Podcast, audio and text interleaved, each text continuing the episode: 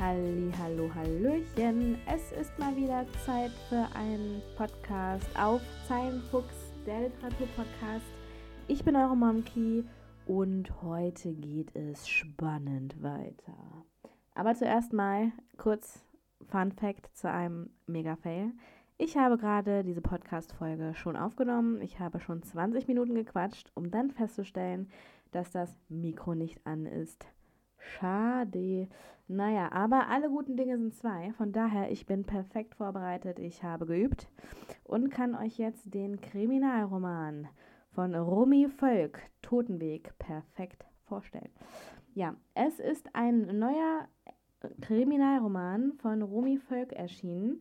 Wir mussten ja lange, lange warten, bis die Kriminalgöttin ein neues Buch auflegte.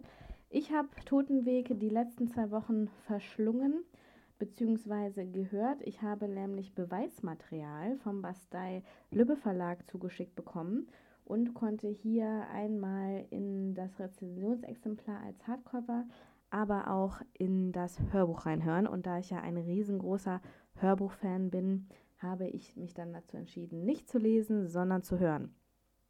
Aber damit ihr wisst, worum es in diesem wunderbaren Kriminalroman geht, lese ich euch jetzt einmal den Klappentext vor. Romy Fölck, Totenweg. Sie kennt den Mörder und schweigt, bis die Vergangenheit sie einholt. Dicke Nebelschwaden hingen am Morgen über dem Marsch. Sie bedeckten den Totenweg wie ein wallendes Leichentuch. Frieda sprang über gefrorene Pfützen und geborstene Äste. Raureif knirschte unter ihren Schuhen.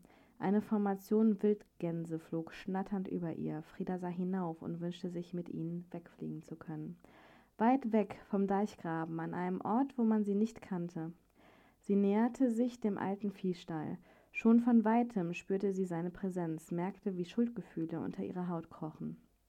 Hatte sie unbewusst diesen Weg für ihren morgendlichen Lauf gewählt, um sich daran zu erinnern, dass die Wahrheit nie ausgesprochen hatte? Raffinierte Spannung vor atmosphärischer Kulisse. Der erste Fall für Frieda Paulsen und Bjarne Haverkorn. So, das war der Klappentext aus dem Buch. Jetzt aber noch kurz die Info von der Homepage.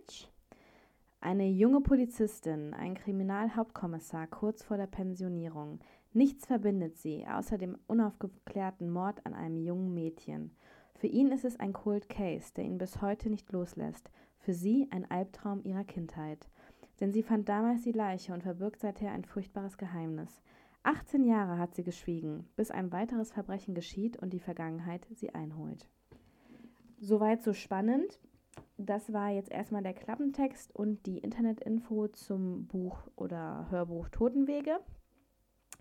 Im Zentrum dieser Geschichte stehen 2 Protagonisten, einmal die junge Polizistin Frieda Paulsen und der Kriminalhauptkommissar Bjarne Haverkorn. Wie dem Name schon vermuten lässt, spielt das Buch bzw. die Geschichte im Norden Deutschlands und zwar in der Elbmarsch im Dorf Deichgraben. Nun lernen wir jetzt erstmal die junge Protagonistin Frieda Paulsen kennen. Sie wird Polizistin, ist aber auch in der Ausbildung, um Kriminalpolizistin zu werden. Sie möchte also auch Kommissarin werden und man merkt relativ schnell zu Beginn des Kriminalromans, dass dieser Charakter schon ziemlich einen weg hat. Also man merkt, da schlummern so ein paar psychische Probleme. Sie hat unglaubliche Bindungsprobleme, Bindungsschwierigkeiten. Mit Männern kann sie zwar, aber die hält sie wirklich mehrere Armlängen von sich entfernt. Sie hat auch einen Partner, einen Kollegen, mit dem sie angebandelt ist, aber mehr als eine, Bekanntschaft plus ist bei ihr da nicht so drinne. Und das rührt wirklich alles aus verschiedenen Erlebnissen, die sie in ihrer Jugend und auf dem Weg zur erwachsenen Frau sammeln musste. Der zweite Protagonist im Buch ist Hauptkommissar Bjarne Haverkorn, der kurz vor seiner Pensionierung steht. Er ist auch eine gebrochene Seele, denn er hat nicht nur eine gescheiterte Karriere als Kommissar hinter sich, sondern auch eine höchst depressive Ehefrau und eine sehr vergiftete Ehe. Also die beiden gehen sich regelmäßig an die Gurgel, können nicht miteinander, aber wollen auch nicht ohne einander und haben auch so einige Schicksalsschläge in ihrer Ehe hinnehmen müssen. Gerade zu Anfang begleiten wir eher Frieda. Es ist so, dass sie in Hamburg die Ausbildung zur Kommissarin macht. Und ja, man merkt, dass sie Probleme mit ihrer Vergangenheit hat, so ein bisschen auch Probleme mit ihrer Heimat. Sie ist geflüchtet und hatte auch wenig Kontakte, also auch kaum Freunde. Und halt, wie gesagt, diesen einen Bekannten von der Arbeit, aber sonst ist sie relativ alleine auch.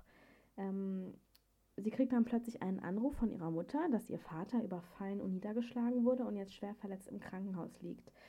Da geht sie natürlich sofort, Minis dir nichts, in die Heimat, um auch der Familie auf dem Apfelhof auszuhelfen, denn ihre Mutter ist mittlerweile mehr oder weniger alleine auf dem Hof und muss auch die polnischen Arbeiter natürlich versorgen und anweisen, und dafür braucht sie auf jeden Fall Hilfe von ihrer Frieda.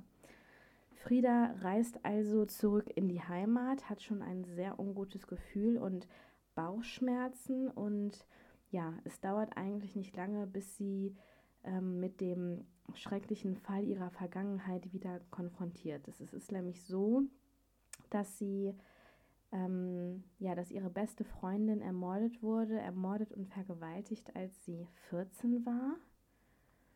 Und Frieda hat sie damals gefunden. Und nicht nur gefunden, sie weiß auch, wer Marits Mörder ist, hat es aber nie im Mordprozess gesagt. Und deswegen konnte der Mord auch nie aufgeklärt werden. Haverkorn ermittelt natürlich jetzt wieder, weil er der Dorfkommissar ist, im Fall von Friedas Vater. Er versucht also herauszufinden, warum und wer Friedas Papa hinterrücks niedergeschlagen hat.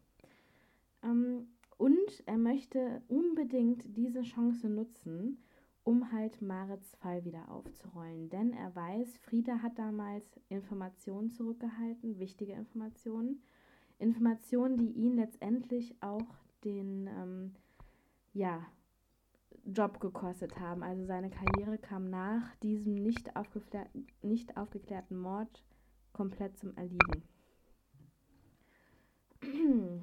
Ja, und so finden die beiden sich wieder in Deichgraben wieder und werden so langsam Stück für Stück wieder mit dem Fall von Marit konfrontiert.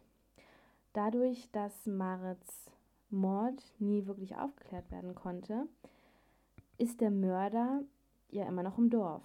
Und jetzt ist es so, dass die Rückkehr von Frieda nicht unbeachtet bleibt und es relativ schnell klar wird, dass Frieda einen Verfolger hat, der sie auch bedroht, denn er lässt ihr Botschaften zukommen, sei es ein toter Hase im Bett oder auch eine Wand vollgeschmiert mit Botschaften. Botschaft für sie lautet immer: halt die Klappe oder du bist tot. Ja, so gerät sie halt immer mehr unter Druck. Nicht nur was den alten Fall betrifft, nämlich Marits Tod, sondern auch, wie sie herausfindet, immer mehr den Apfelhof. Denn ihr Vater ist nicht nur in Schulden verstrickt, sondern hat auch viele Reibereien mit den Dorfbewohnern, hat sich mit seinem jahrelangen besten Freund verstritten und ist letztendlich kurz vor der Pleite. Und da muss sie auch ran und möchte natürlich unbedingt den elterlichen Hof retten, denn es ist letztendlich ja auch ihre Heimat. Ja, also ihr hört, es ist wirklich ein Kriminalroman mit wahnsinnig vielen Themen. Was mir hier total gut gefallen hat, ist, dass einmal die Charakter sehr umfassend sind. Also man hat halt nicht diese taffe Polizistin, die eine schwere Vergangenheit hatte. Nein, man hat hier wirklich eine Polizistin, die halt noch mit ihrer Vergangenheit kämpft. Also man merkt wirklich Seite für Seite, dass Frieda wirklich eine furchtbare Kindheit und Vergangenheit hatte, halt ausgelöst durch den Mord an Marit und es auch immer noch nicht ganz verarbeitet hat. Zum Beispiel der Wunsch, Polizistin zu werden, rührt halt aus diesem Vorfall. Auch Haverkorn hat sehr schwer und beißt sich wirklich an diesem Fall fest. Auch jetzt liegt sein Augenmerk eher auf Marit als auf den Überfall von Friedas Vater. Und man merkt einfach, dass die beide persönlich sehr betroffen von diesem Vorfall waren und immer noch sehr belastet dadurch sind. Die Charaktere sind einfach sehr vielschichtig und sie entwickeln sich auch über das Buch hinaus. Das finde ich auch sehr interessant. Vor allen Dingen wird hier gezeigt, dass die Leben, also die Figuren im Buch, sich grundlegend verändert hätten, wenn der Mord aufgeklärt worden wäre. Also das ist wirklich was ich wahnsinnig intensiv empfunden habe in dem Buch. Wirklich dieses Thema, wenn man sich anders entschieden hätte, wäre das ganze Leben anders gelaufen. Das finde ich total spannend. Und was natürlich richtig gut gemacht ist, muss ich sagen, es wird sich nicht nur auf den Mord von Marit konzentriert, sondern es spielt sich unglaublich viel im Hintergrund ab. Also allein diese vielen Dorfstreitereien und Dorfintrigen, der eine gegen den, der nächste gegen den anderen wieder. Dann Wirtschaftskriminalität wird hier auch thematisiert mit den Apfelhöfen. Dann die schwierige Wirtschaftslage als Bauer. Dann, ich sag mal so die ersten Liebschaften im Dorf und die Streitereien, die sich daraus ergeben haben und. Also es bietet wahnsinnig viel Thematik noch also zwischen den Zeilen, sage ich jetzt mal. Von daher muss ich wirklich sagen, dieser Krimi war sauspannend, wirklich bis zum Schluss. Und der Plot-Twist war einfach genial. Also wirklich ab der Hälfte hatte ich einen Verdächtigen, wo ich wirklich gedacht habe, da geht gar kein Weg dran vorbei, der ist es. Und am Ende war es jemand ganz anderes. Also da wäre ich im Leben nicht drauf gekommen, dass der Mord sozusagen so aufgelöst wird. Wirklich wahnsinnig hohe Schreibkunst hier im Krimi-Bereich. Von daher von mir eine absolute Kaufempfehlung. Und jetzt zum Schluss nochmal einen kleinen Einblick in die Hörprobe. Viel Spaß!